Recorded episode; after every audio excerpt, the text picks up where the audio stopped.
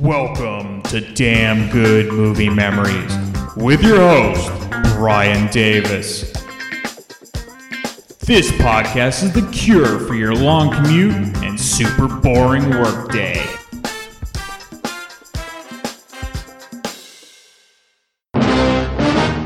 Dragnet. The story you are about to see this summer is true. Only the names have been changed to protect the innocent. For instance, Dan Aykroyd Ma'am, is Sergeant Joe Friday.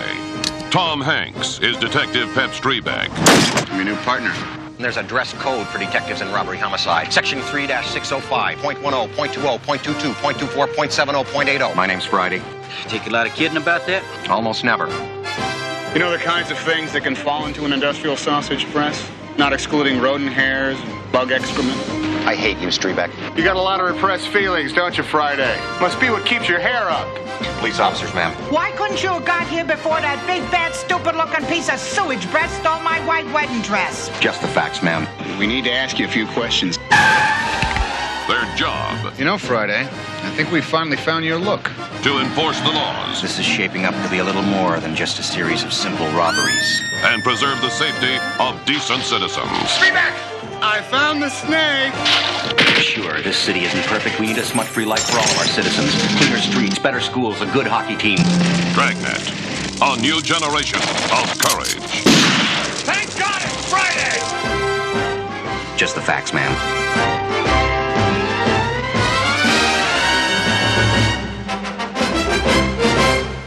Hey there, it's Brian Davis, and for this week's episode, we're going to cover the 1987 movie Dragnet. Now, the studio was Universal Pictures. The release date was June 26, 1987. The running time was 106 minutes. The rating PG 13. The budget was $20 million, and the box office was 57 million, making it 14th ranked of all top grossing films of 1987. Rotten Tomatoes gives it 50% rotten from 34 reviews. The critics' consensus is while it's a sporadically funny and certainly well cast movie, Dragnet is too clumsy and inconsistent to honor its classic source material. However, Roger Ebert gave it 3 out of 4 stars, and here's his review. From the loud, confident opening chords of the famous Dragnet theme music, I was filled with confidence that this 1987 Dragnet knew what it was doing. My confidence lasted several seconds, then the original music segged into some sort of dreadful disco rap unmusic, and my heart sank. How could they? How could they possibly make a movie called Dragnet and think that anything had to be done with the music? They make the same mistake at the end over the closing titles. I guess it's some kind of business deal, and they wanted to make a lot of money with the music video or something. Hollywood is so greedy these days. God forbid that whoever wrote the original Dragnet theme should make a dime when it can be cloned and corrupted for profit. In between, the movie's pretty good. To be more precise, it's great for an hour, good for about 25 minutes, and then heads doggedly for the standard 1980s high tech Hollywood ending, which means an expensive chase scene and a shootout.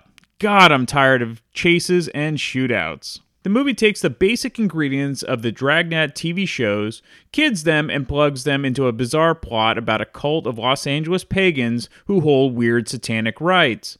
Dan Aykroyd stars as Joe Friday, nephew of the original, and he was born to play this role with his off the rack brown suit, his felt fedora, and his square jaw with the Chesterfield pasted into it. Tom Hanks is his partner, the non-conforming detective Streebek, game for anything but puzzled by Aykroyd's straight arrow squareness. There's a series of pagan murders in Los Angeles, and the two cops get on the trail, which leads to a phony TV preacher, some highly placed creeps, and an absolutely hilarious pagan rites scene in which oddly assorted would be pagans stomp around in thigh high sheepskins while the virgin Connie Swale, played by Alexandra Paul, is prepared for sacrifice. And that's what she's always called the Virgin Connie Swale. Friday falls in love with her, and his heart beats so hard that he stays on the case even after Captain Gannon, who is played by the legendary Harry Morgan, lifts his badge. Among the other familiar faces involved in the case is Jack O'Halloran as Emil Muzz, the big killer. You may remember him as Moose Malloy in the Robert Mitchum version of Farewell, My Lovely. Aykroyd's performance is the centerpiece of the film. He must have practiced for hours, even days, to perfect the rapid fire delivery he uses to rattle off the polysyllabic utterances of impenetrable but kaleidoscopic complexity. Listening to him talk in this movie is a joy. It's an open question, I think. How much did they really want to kid the old Dragnet shows? Jack Webb's visual style was built around a series of deadpan close ups and clipped one liners, and there's a little of that in the movie, but they never make a real point of it or have a lot of fun with it either. The visuals are a lot looser than Webb would have enjoyed, and the color photography, of course, is all wrong. This is a movie that begs to be in black and white. Still, it's fun a lot of the time. Several individual shots are hilarious, including a long shot in pantomime of the two partners trying to show Morgan how the pa- pagans did their dance. Hanks and Aykroyd have an easy, unforced chemistry growing out of their laconic delivery and opposite personalities. And the movie is filled with nice supporting turns, especially from Elizabeth Ashley as the crooked city official and Dabney Coleman as the slime bait magazine publisher. This would have been a great movie if they bothered to think of an ending and use the original Dragnet theme. The end of the film cries out, cries out, mind you, for the simple, stark authority of dun dun dun dun. I wanted to hear it so badly that I walked out of the screening singing the notes out loud just to drown out the disco Drano from the screen. And that's the end of his review. So, my mom was a big fan of the Jack Webb TV show from the 1960s. She was too young to listen to the original series that began on the radio in the early 1950s or the first TV adaptation that started in the mid 1950s. I totally remember seeing this particular movie, the 1987 version, in the theater with her that summer of 1987, and I immediately loved the film. I already knew Dan Aykroyd from The Blues Brothers and Ghostbusters, and I think I knew Tom Hanks from Bosom Buddies, which was on reruns by that point. So, not too long after seeing the film, I checked out a few audio cassettes from the classic radio program at my local library, and it really was uncanny how much Dan Aykroyd's voice and delivery mirrored Jack Webb, who played and created the original Joe Friday. So in June of 1949, Dragnet started on the radio, and it was successful because it really did sound like real police officers and in actuality, the case were from actual pro- police records, and the scripts were written around these cases. In 1951 was the television debut and was very successful as a TV program as well. And it was almost shot like a documentary. Some famous guests on those early shows included Raymond Burr, Lee Marvin, Robert Vaughn, and Leonard Nimoy. So Aykroyd would walk around uh, the movie set listening to old cassette tapes of the Dragnet radio programs to get into character. And he, was, he said he was starting to dream in character just like Joe Friday. The original radio show and the TV show aired in the same era, as not everyone had television back in the 1950s. So the radio show actually aired from 1949 to 1957, while the TV show aired from 1951 to 1959 in the standard black and white. Then it returned in 1967 in color and lasted until 1970. The shows in the 50s were definitely more serious in tone, while the 1960s had a bit more camp to it, especially when they were covering the drug crimes of the era. However, there's still tons of fun to watch, and you can see both versions in both eras on YouTube. Okay, let's get into the main cast. Of course, you have Dan Aykroyd as Joe Friday, and by this point, Aykroyd was already established as one of the top comedic actors in Hollywood. Starting with being in the original cast of Saturday Night Live back in 1975, his breakout role would actually stem from a Saturday Night Live bit he created with John Belushi, of course, that being the Blues Brothers.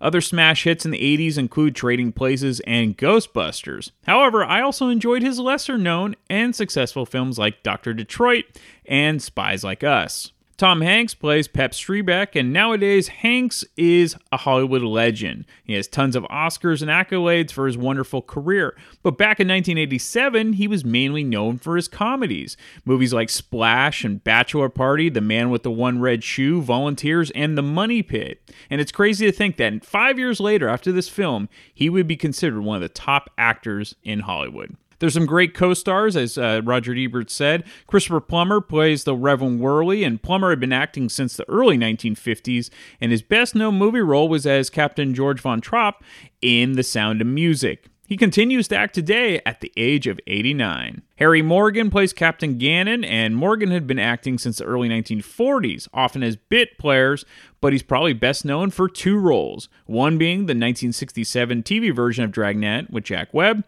and Colonel Potter on MASH. Alexandra Paul plays Connie Swale, or the Virgin Connie Swale, and at this point in Paul's career, her best known role was in the 1983 version of Christine, which was based on the Stephen King novel. She played Keith Gordon's girlfriend in that film. She would eventually be best known for playing Stephanie the lifeguard in the original Baywatch with David Hasselhoff. So, Alexandra Paul didn't even know about the show Dragnet at all before uh, auditioning for this role, and she wasn't the first choice to play Connie Swale.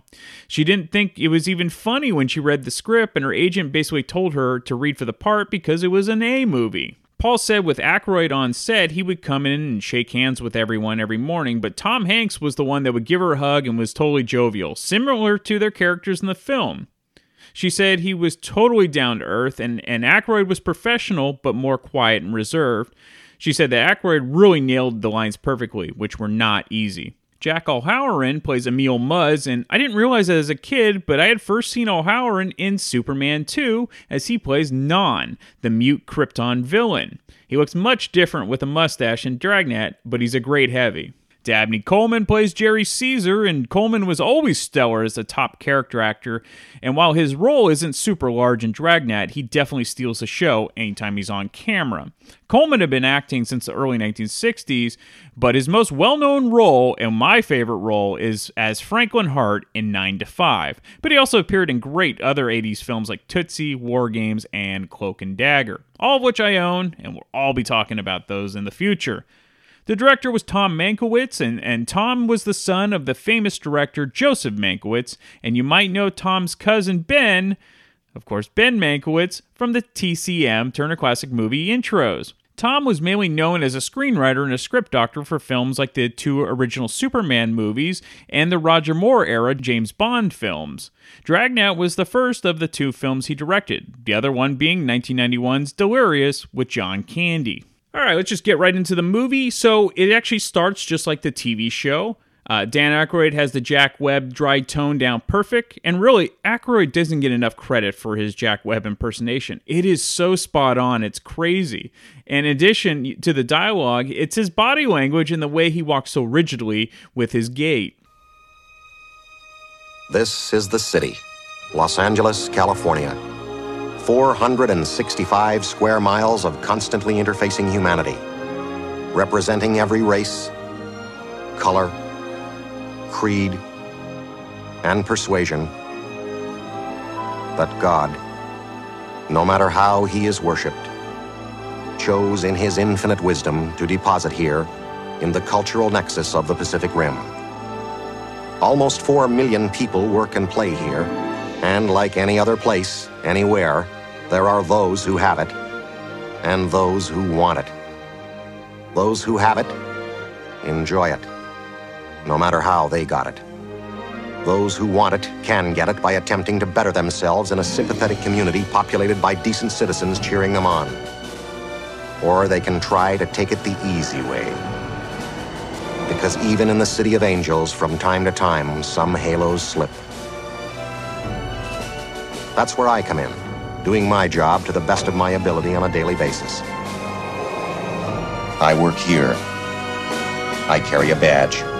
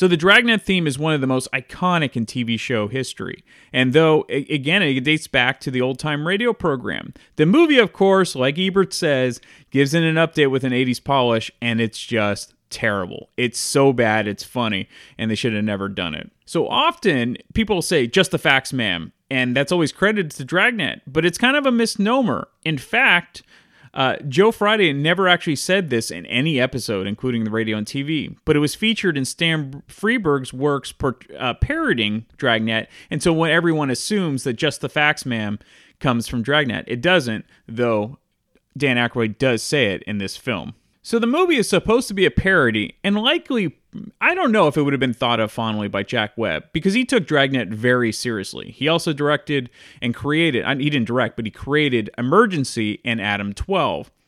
And even the, when the 1960s uh, TV series was pretty ridiculous, you know, looking back on it now, he still took it very seriously. Again, Jack O'Halloran plays the heavy Emil Muzz and, and was best known for playing Non in Superman 2, and he's just great in his role as the main bad guy in, in the pagan group in Dragnet.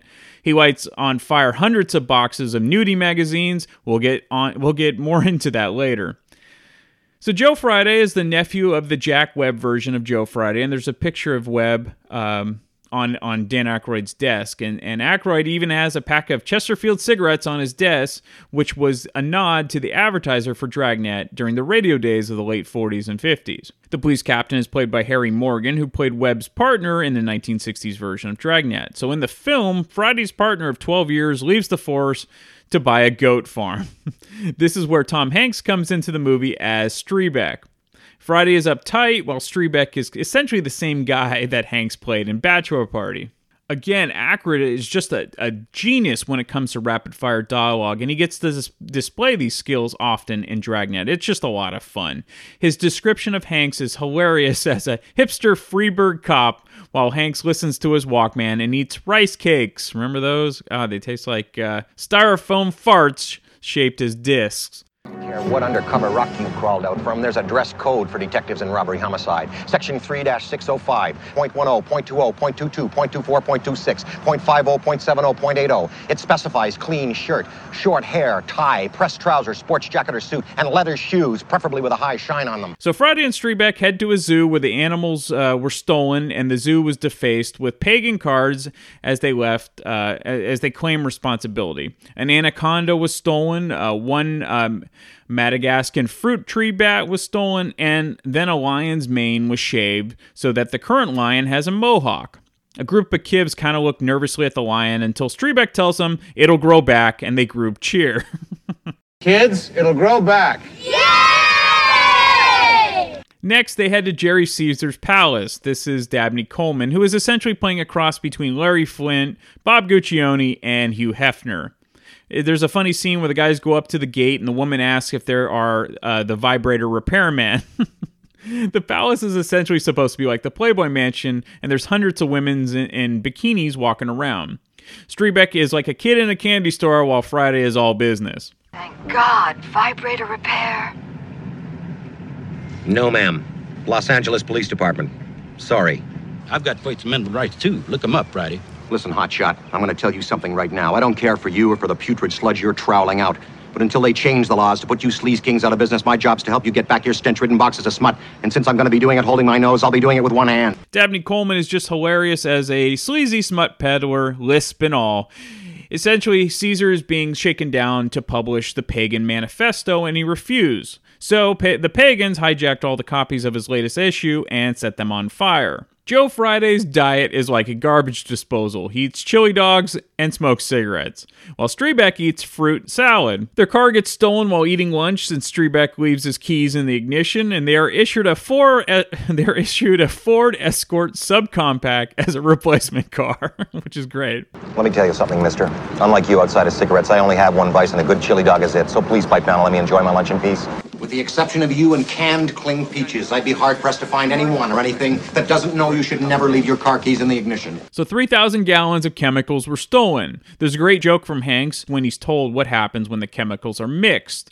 Essentially, it's liquid fertilizer and it is clear as water but causes the eyes, lungs, and throat to burn and causes vomiting, and if continually inhaled, death. To which Streebek says, sort of like your aftershave Friday. Christopher Plummer plays the leader of a moral majority group, which really seemed to be popular back in the 1980s. Interestingly enough, all the holy rollers seem to get caught with their pants literally down, like Jim Bakker, like Jim Bakker and Jimmy Swaggart. We then get to the funniest part of the movie, at least it was when I was a kid, and, and actually it still cracks me up today. And I've played it often on this show because I never get tired of it. Friday and Streebek visit the grumpiest woman ever, and her name is Enid Borden, played by the great character actress Kathleen Freeman. Fans of the Blues Brothers will remember her as the Penguin. So she goes from a nun to this lady. It's so great. I mean, hearing phrases like scumlapping shitbag and that miserable bag of puke was definitely worth repeating at school and or camp anytime I could think of it. We had been advised to follow up on a theft at 88-23467 Magnolia Boulevard. At this time of day, it took us 20 minutes to get there. The complainant was the landlady, one Enid Borden. Some pagan cards had been found.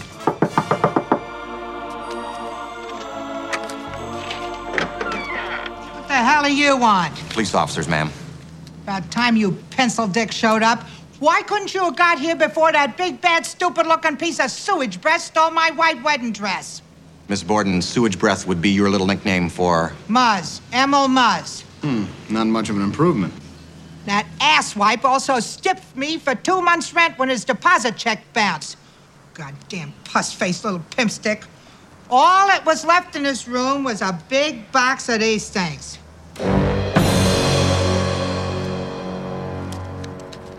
Any idea where this Emil Muzz could be right now? Friends, family? Nah, he was alone. loner. Took off in the middle of the night. Useless scum scumlapping shitbag. Just the facts, ma'am. He leave anything else behind? Yeah, tape deck, which I had to sell to make up for the lost rent, so there's nothing you can do about it, you slimy little jizz bucket. Yes, ma'am, although I should point out to you that technically you could be cited for swearing at us like that. Says who, flathead?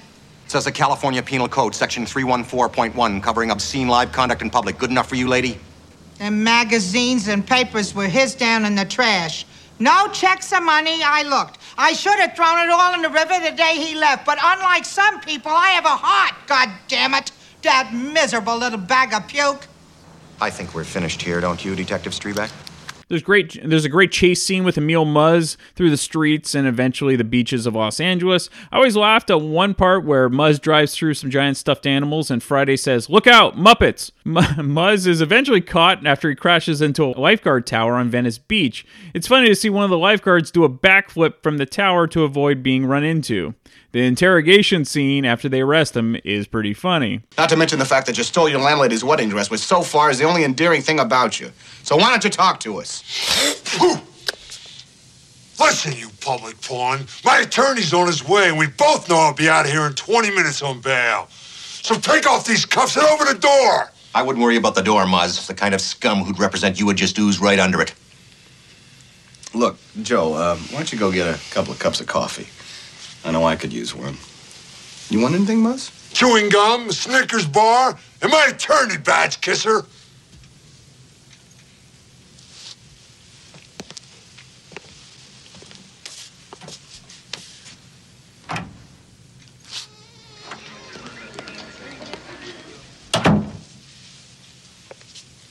Well, Emil, I guess it's just you and me your balls and this drawer.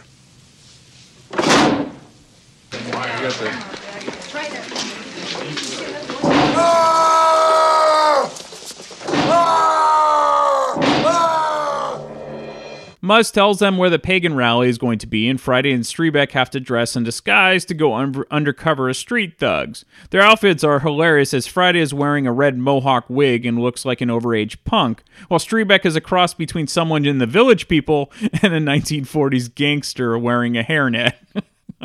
So they have to wear goat leggings and do a hilarious dance, as Ebert mentioned, and eventually they rescue the Virgin Connie Swale. We discover that pagan stands for people against goodness and normalcy. 300 extras were brought in during the pagan ritual scene. The goat dance actually came from Aykroyd, and Tom Hanks is seen telling the extras and the uh, bonus features uh, that the dance is sort of like Walter Payton crossing the goal line after a cheap hit from behind. so they end up stealing back their car from the pagan rally, and eventually the car gets blown up. They're issued a Yugo, which was donated by the government of Yugoslavia. Do you remember those? So they go for coffee, and Streebek knows a place that serves the best coffee in town, and then that cuts to a strip club. It's the 80s. What do you expect? And I remember laughing a lot when I saw this in the theater because I'm thinking to myself, God, how old am I at this? I'm probably nine years old, but eh, my mom was cool. So the stripper was wearing pasties, hence it was PG 13. I had awesome parents.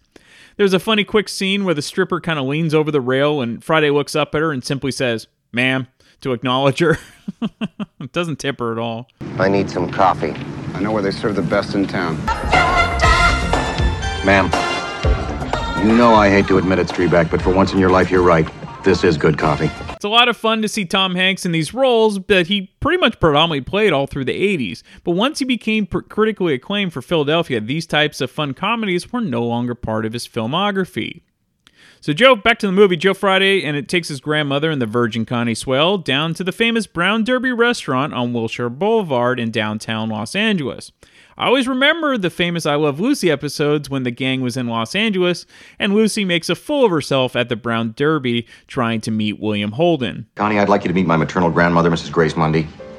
Granny, this is the Virgin Connie Swale. So eventually, Friday gets captured, and uh, along with the Virgin Connie Swale, and, and Streebek has to go, is tasked with trying to rescue them. And I always love movies where there's tons of shooting and nobody ever gets shot. It's kind of like the A Team syndrome, but I love it. So at the end of every Dragnet episode, they would give a recap of what happened to apprehend the criminal. They give you the charge and the length of the sentence. On February 21st, a trial was held in Superior Court, in and for the county of Los Angeles. The Reverend Jonathan Whirley was found guilty on two counts of attempted murder, kidnapping, arson, obstruction of justice, and tampering with public utilities. He is presently in the men's correction facility at Chino, serving 43 consecutive 99 year sentences, which makes him eligible for parole in seven years. really, the only thing negative I have to say about the film is the terrible music. And I love the 80s when it comes to music, but man, the pseudo rap song at the end credits is so bad.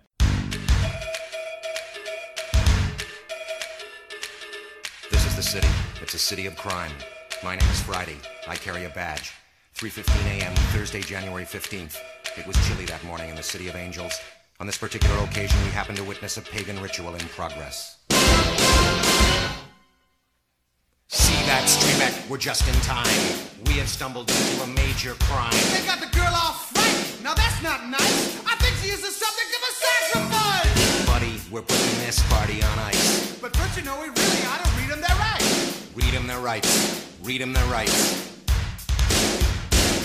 Well, I'm here tonight to rap about your rights. Cause right now you're in trouble.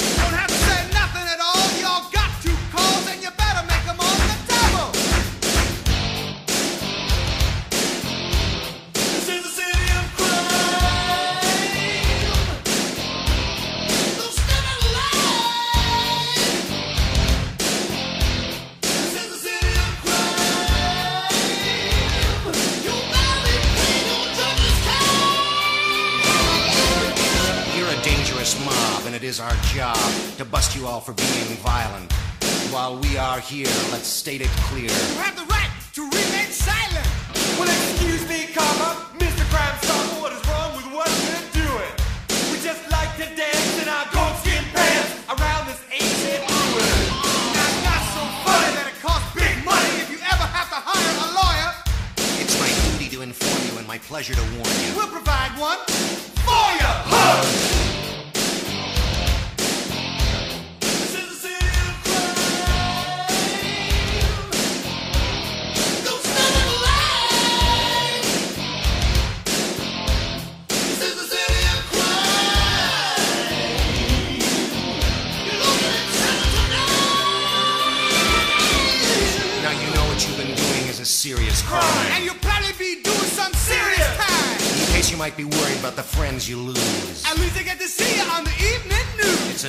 Sensation. We go down to the station You're gonna answer some questions. and have some refreshments. What is your full name? What were you doing on January 15th of this year? All we want is the truth, mister. What were you doing in the location in question? What is the purpose of your pagan organization? Whoa, you can't say nothing on me,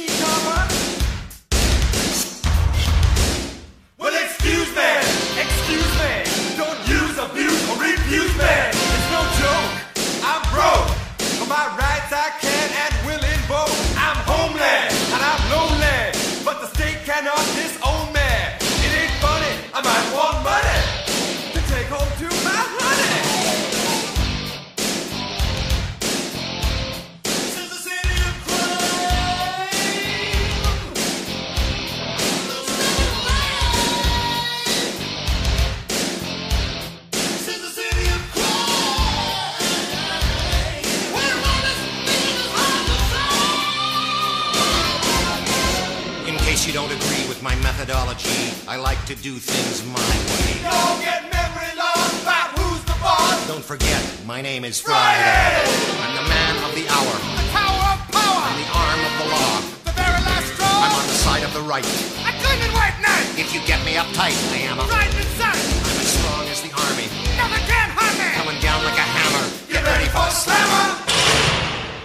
So, some fun facts about the film. Uh, Aykroyd's first choice to play Friday's partner was actually Jim Belushi, who of course was the brother of John Belushi. But but Jim was too, was unavailable, and Tom Hanks was cast instead. Albert Brooks was also offered the role of Streebek. The Virgin Connie Swale's house ended up being the same house used for Tom Hanks in The Burbs. Alexandra Paul said she got out of a ticket once because of being in Dragnet after she was pulled over during a traffic stop. So Detective Streebek, which was of course Tom Hanks, has a watch on and he's watching TV on it, which was a big deal back in 1987. And this was this television watch was real way before the iWatch. And uh, Seiko invented it in 1983 and had a black and white display and a separate battery pack and tuner about the size of a Walkman. So, of the Joe Friday character, Dan Aykroyd has said, I've had a fascination with Joe Friday since I was a kid. Next to Clouseau, he is the most famous cop in the world. I've studied his speech inflections, his mannerisms, and his walk.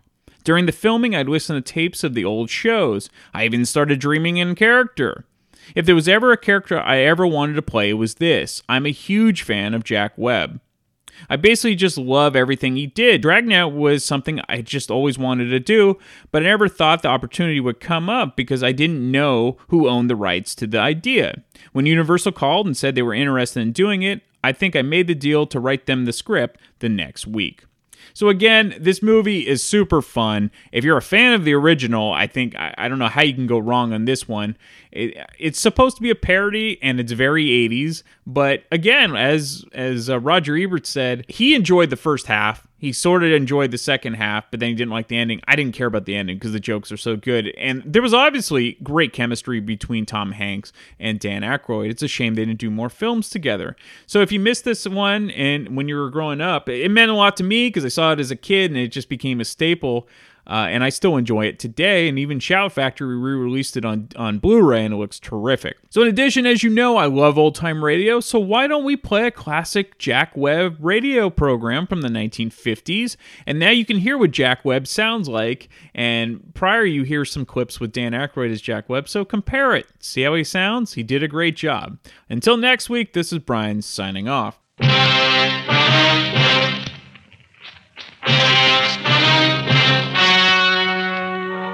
The story you are about to hear is true. Only the names have been changed to protect the innocent. Fatima Cigarettes, best of all long cigarettes, brings you Dragnet.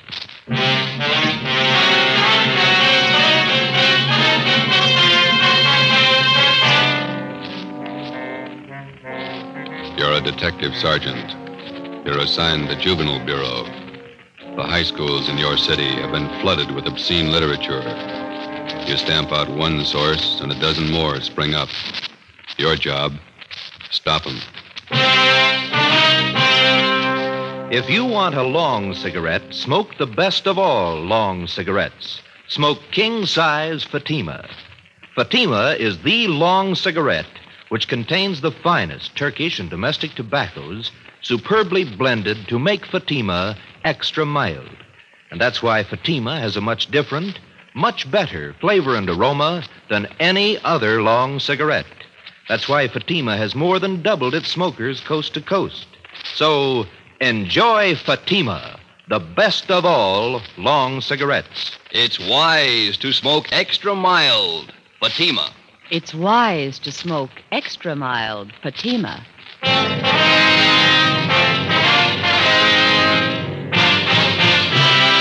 Dragnet, the documented drama of an actual crime. For the next 30 minutes, in cooperation with the Los Angeles Police Department, you will travel step by step on the side of the law through an actual case from official police files. From beginning to end, from crime to punishment, Dragnet is the story of your police force in action. It was Monday, October 21st. It was cool in Los Angeles. We were working the day watch out of Juvenile Bureau. My partner's Ben Romero. The boss is Inspector Lester, commander of the Juvenile Bureau. My name's Friday. It was 10 a.m. when we got to the auditorium of Canfield High School. Stage door. Guess we go right out onto the stage. Yeah, we better wait till we're called, though, huh? You're the men from the police department? Yes, sir. This is Sergeant Romero. My name's Friday. How do you do? How do you do? I'm Paul Fisher, the principal here. Come right out onto the stage and we'll get the meeting started. Yeah, all right. Yes, sir. Just have a chair there. Thank you. Is the microphone on? Uh, ladies and gentlemen of the Coordinating Council, members of the Parent Teachers Association. As you know, this meeting has been called for the purpose of discussing ways and means to bring about an end to the distribution of the filthy and obscene books and pamphlets that have been littering every high school campus in the city of Los Angeles. We've tried every means at our disposal to clean this matter up, and they all seem to fail. On the advice of the Coordinating Council and Mrs. Randall to the PTA, we've called in the authorities. Here to discuss the matter with us this morning are two officers connected with the Juvenile Bureau of our police department. Sergeant Romero and uh, Sergeant Friday. And now, may I turn the meeting over to Sergeant Friday of the Los Angeles Police Department. Thank you. Uh, ladies and gentlemen, the only way we're going to get to the bottom of this thing and put a stop to it is to get all the information we can on where this lascivious material is coming from. Now, you people, as parents and teachers of the children who are buying and reading this stuff, might be able to give us some help. So, uh, if it's all right with you, Mr. Fisher, I'd like to hear from some of the people sitting out there, if I may. Certainly. Go right ahead. Thank you. Well, if any of you people have anything to say or any information, any questions, why, we'd be glad to listen to you and do our best to answer your questions. Yes, uh, the lady out there, go right ahead. I'm Mrs. Stein. I know of a place in our neighborhood that has dirty books. I feel sure that that's one of the places where the children are getting this trash. Complaints have been made to the police department, but the man who runs the place has never been arrested. Can you tell me why?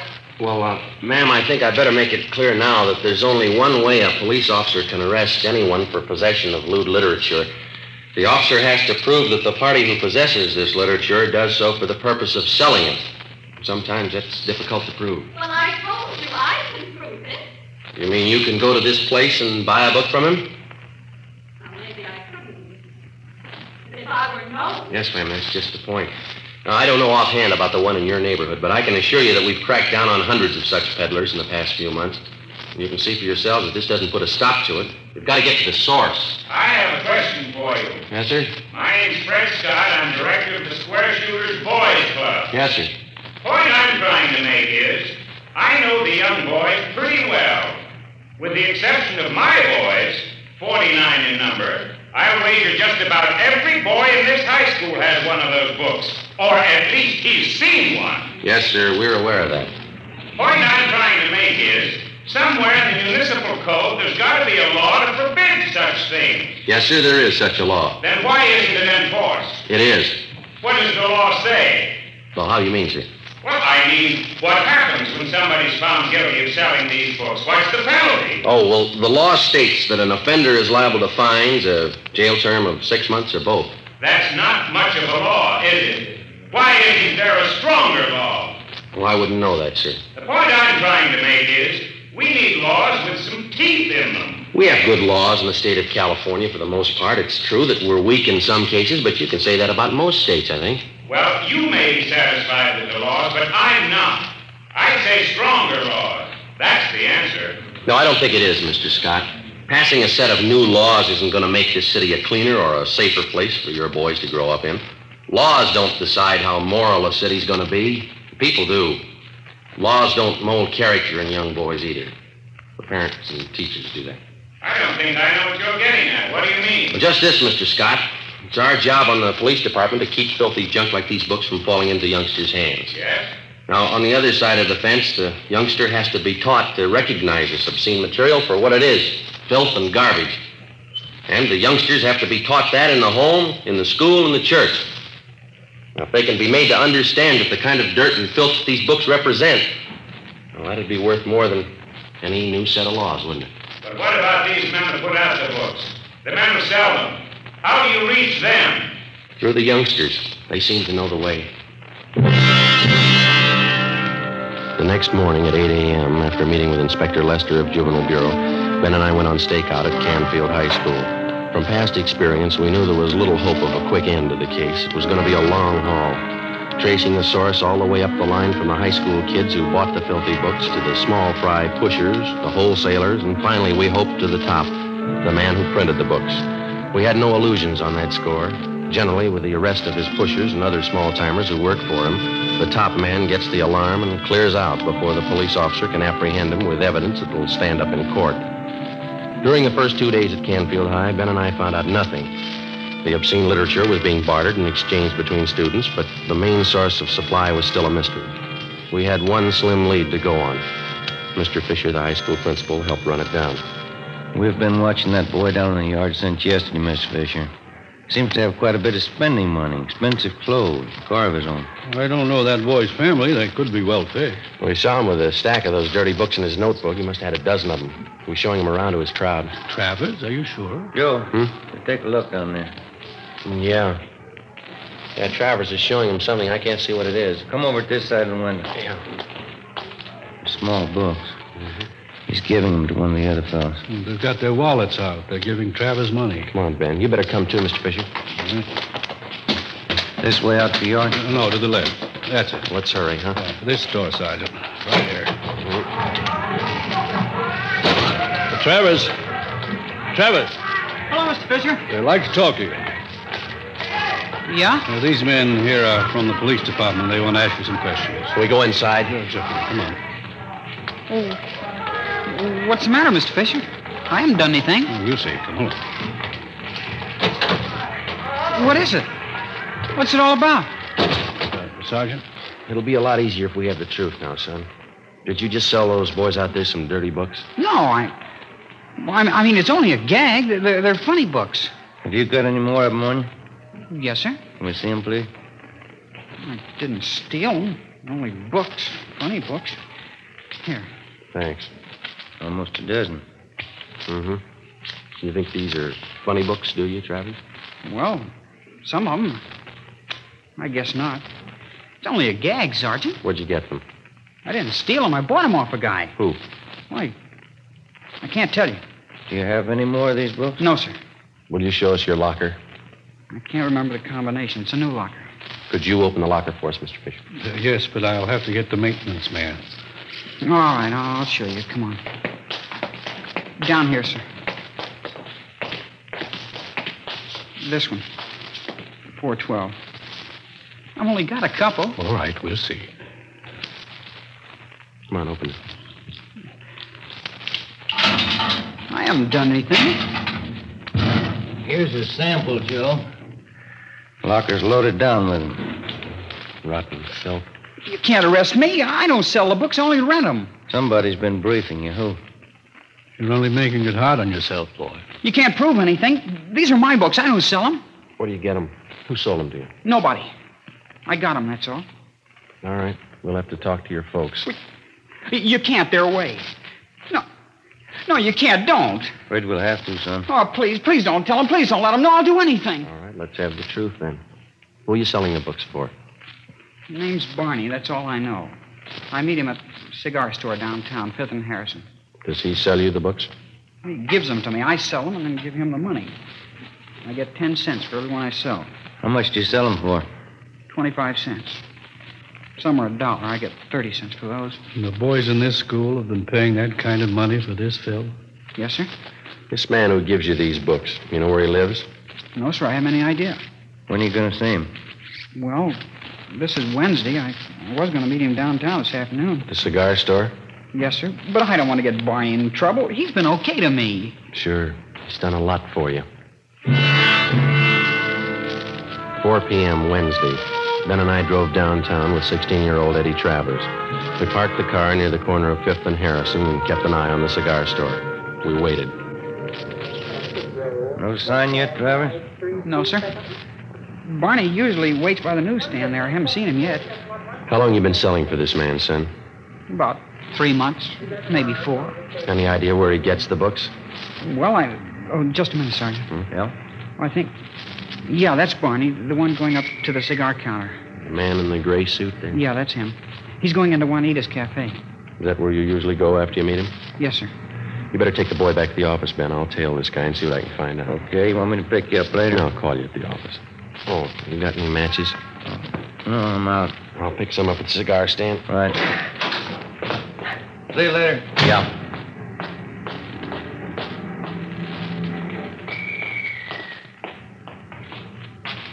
Box of matches. Oh, yeah.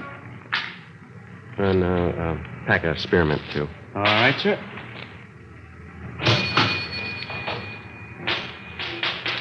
Much obliged. Uh, got a special on Old Typical New Bourbon today. Two sixty nine a fifth. No, no, thanks.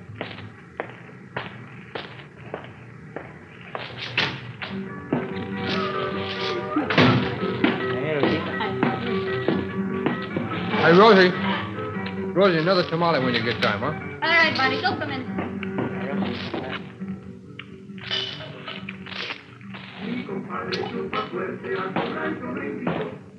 Yes, sir.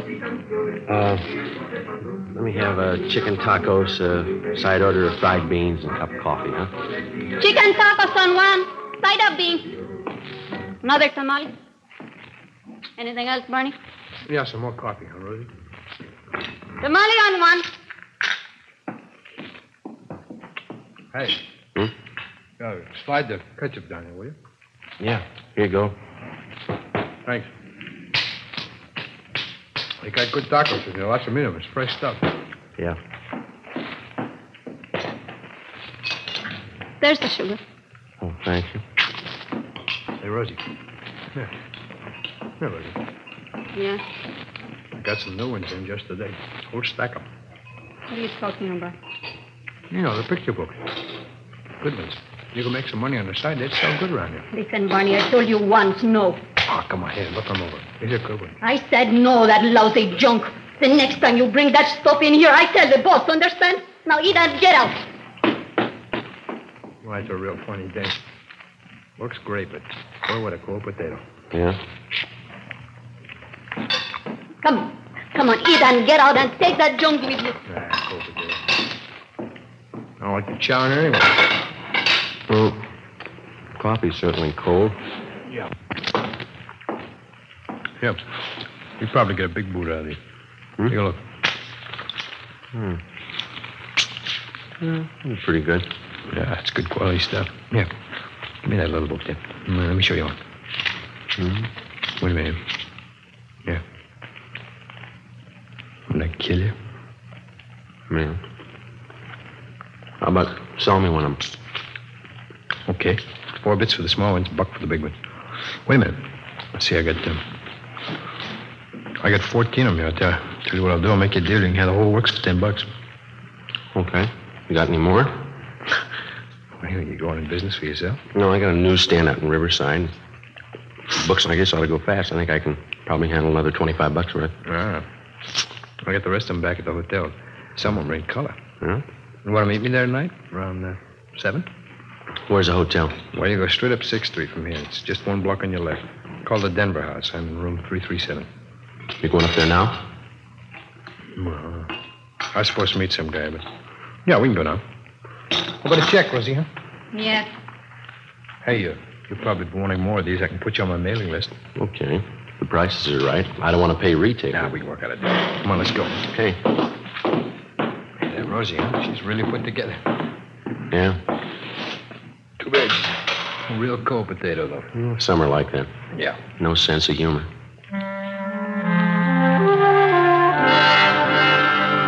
We left Juanita's Cafe and walked up Harrison Street to 6th. We turned left and went down one block. It was five minutes to five when we got to Barney's room in the Denver house, number 337. He dragged out a steamer trunk from under the bed and counted out a stack of books and pamphlets covering the general topic of degenerate filth in stories and photographs. Okay, Mac, there you are. It's 25 bucks worth. Pay the money and the bucks are all yours. Okay. Here you go. That's 10, 15, 18, I'll have to give you a check for the rest. How do I know it's any good? You could take off. I'd, I'd never see you again. You'll see me. You're under arrest. Huh? Hey, you're kidding. Hey, let No, go. All will right, you? let's hold it right here. Hey, wait a minute. Oh, now, look, Lieutenant, we can work this thing out. We'll work it out downtown. Now, wait a minute. I can set this thing right for you. Where are you getting this junk? Who's supplying you? Uh, look, why not use your head? You never get the top man. Not in ten years you won't. We got lots of time. Come on.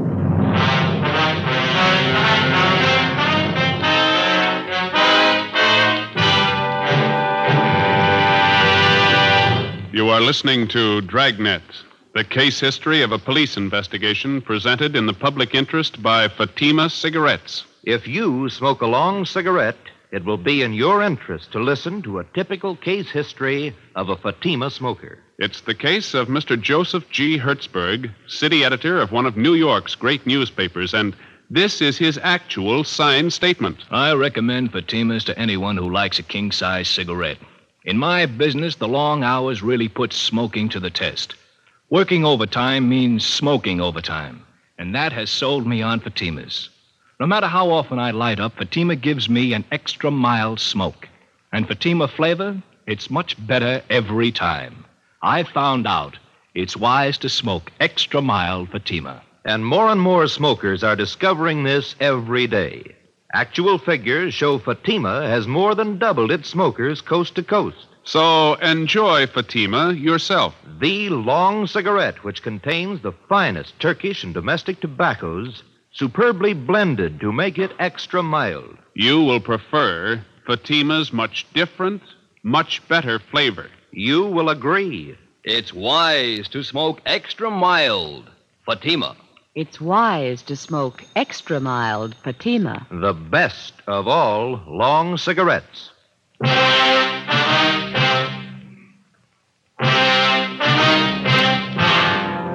filthy literature racket feeds on the curiosity of youngsters and the stupidity and ignorance of adults. It's an all season business, and in its own quiet way, it has reached a market which the other heavy rackets never hoped to reach your home and your children. 6 p.m., Wednesday, October 23rd. We checked the records, and the make sheet showed the book peddler's true name to be Barney W. Timpson, 38 years old.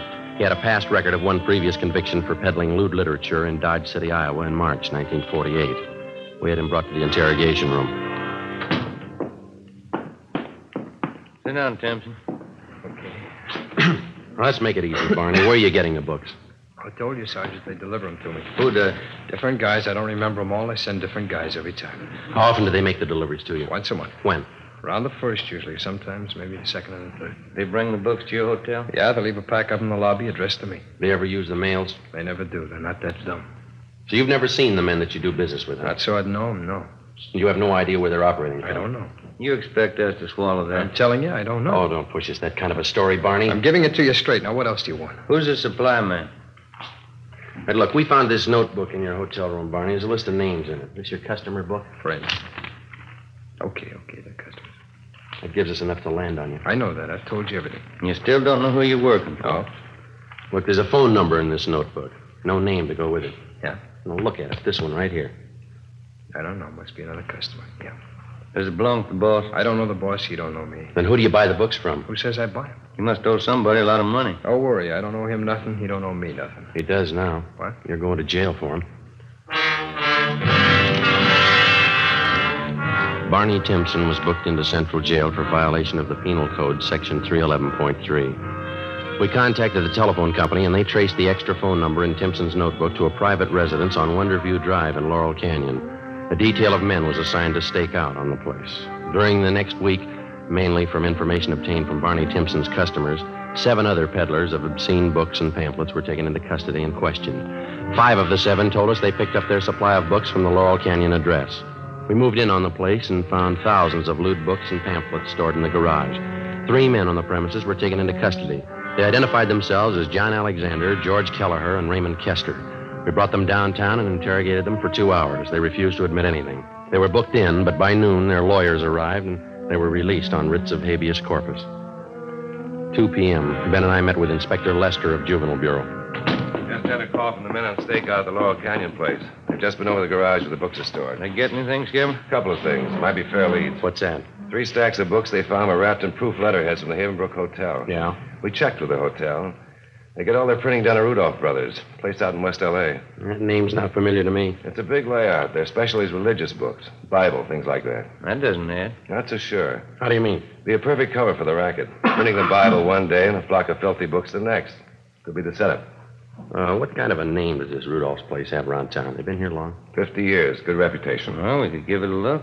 Where's the place? On West 3rd, just below Athens Street. All right. Check the place over, but don't make them suspicious. If there's anything wrong, no use tipping until we're ready to move. Right, Skipper. They gotta reach the presses turning out this junk and choke off the supply where it starts. Do that and we got it beat. Uh, Right. just a minute. Door, left it. Yes, ma'am. Now where? Okay, they'll be right out. Gross and Pacelli, they spotted one of the delivery cars. Where? Downtown. They followed it out to West L.A. Yeah? Rudolph's printing shop. 4 p.m. Ben and I, together with two other men from Juvenile Bureau, drove out Beverly Boulevard to Athens Street and then down one block to the corner of West 3rd, where we picked up Gross and Pacelli on stakeout. The Rudolph Brothers Printing Company covered almost half a square block on the corner of West 3rd and Athens. The front of the plant had display windows uh, featuring expensive leather bound Bibles and other religious literature. While the other men remained on stakeout, Ben and I crossed the street and entered the plant. We introduced ourselves to the clerk in charge as potential wholesale customers, and we asked to be shown around the shop. It was more than obliging. I'd be happy to show you our plant, gentlemen. The most modern religious publication company in the West. That's our claim. Oh, would you step this way, please? Thank you.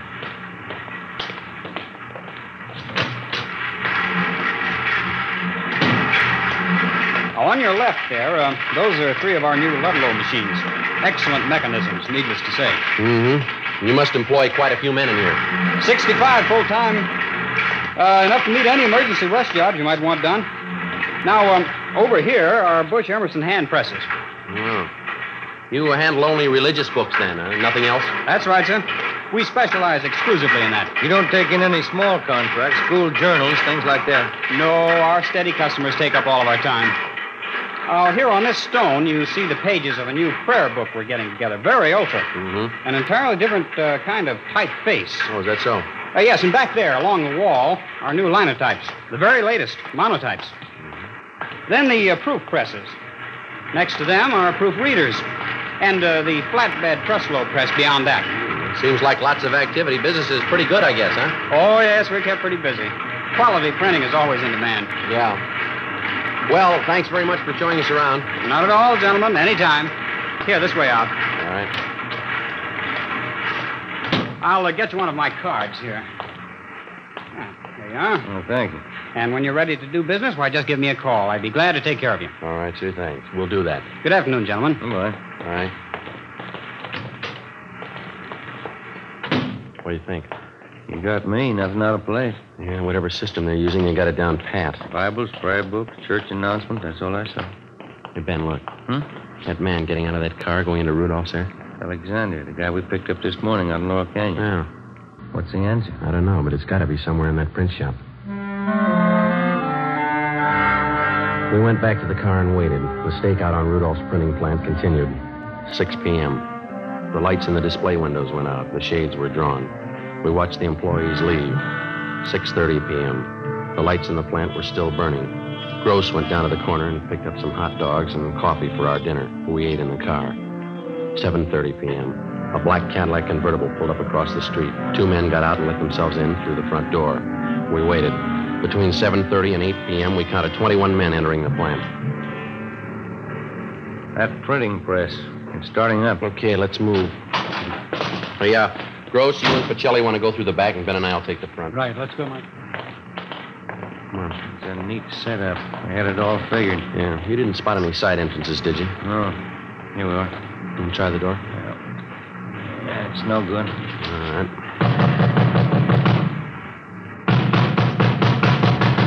Who is it? Police officers, open up. All right, come on, open up. The press stuff. All right, let's hit it quick. Come on, again. There we go. There they are, Joe. They're trying to smash the plates. Come on. McGilly! McGilly, save those plates! Watch it, Ben. All right, come on. All right, you, all right, hold it. Pull against the wall. Hey, Gross, get those plates off the press, will you? All right, hold it, you two. Joe, look out! All right, Get the place, Joe! I round up those men and keep the doors covered. Get away from those tables. Come on over by the wall. That's about most of them, Joe. Those two men going out the door. Come on, head them off, will you? Come on, you. Come on, back in. All Get right. out, wait. Get your hands off her. Hold it up, mister. Come on, over there with the rest. You'll pay for this. I'll sue you down your last nickel. Yeah, come on, simmer down. Hey, Joe, we got Rudolph going out the back. Right.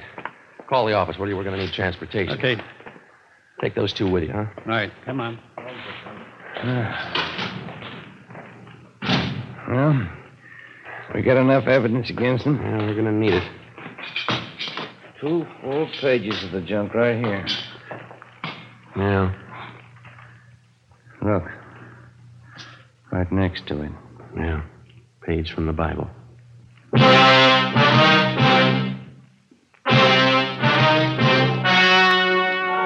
The story you have just heard was true. Only the names were changed to protect the innocent. On January 9th, trial was held in Superior Court, Department 94, City and County of Los Angeles, State of California. In a moment, the results of that trial. It's amazing how many long cigarette smokers are changing to Fatima. Here is the actual report. From coast to coast, king size Fatima has more than doubled its smokers. Yes, more and more smokers every day are discovering that Fatima is the best of all long cigarettes. Long cigarette smokers find Fatima has a much different, much better flavor and aroma. Long cigarette smokers find that Fatima is extra mild because it's the long cigarette which contains the finest Turkish and domestic tobaccos superbly blended to make it extra mild. So enjoy extra mild Fatima. Best of all long cigarettes. It's wise to smoke extra mild. Fatima. It's wise to smoke extra mild Fatima.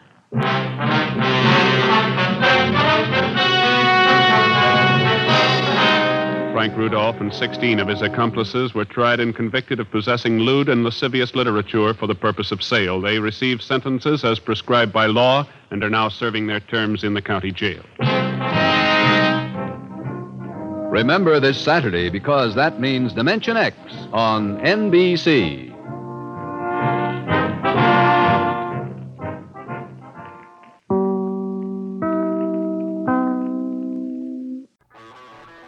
Hey, this is Brian Davis, and you might know me from the Damn Good Movie Memories podcast.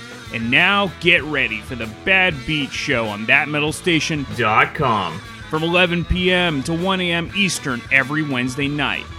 I'm going to play some kick ass hard rock inspired by the blues, because after all, the foundation of all things rock and metal is, of course, the blues. So join me every Wednesday night for the Bad Beat, because even when you lose, you still win.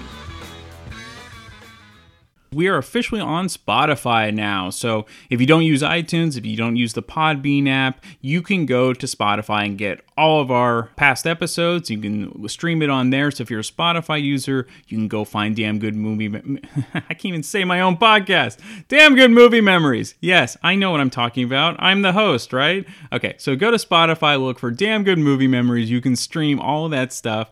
And yeah, so if you don't want to use iTunes, you don't want to use Podbean, you can use Spotify as well. All right, before we sign off, we do have t-shirts are available for sale. All you have to do is go to TeePublic, that's T E E P U B L I C dot com, and you can get your very own damn good movie memories t shirt. You can get all sizes, any gender, you can get whatever you want just at the tip of your fingers. So just go to teepublic.com, look up damn good movie memories, and you can get your very own t shirt. If you enjoy this podcast and are an iTunes user, please do the show a favor and head on over to the official iTunes page for Damn Good Movie Memories. Be sure to leave a rating and a review. This will allow the show to appear higher in the algorithm and spread the joy of this podcast to the masses.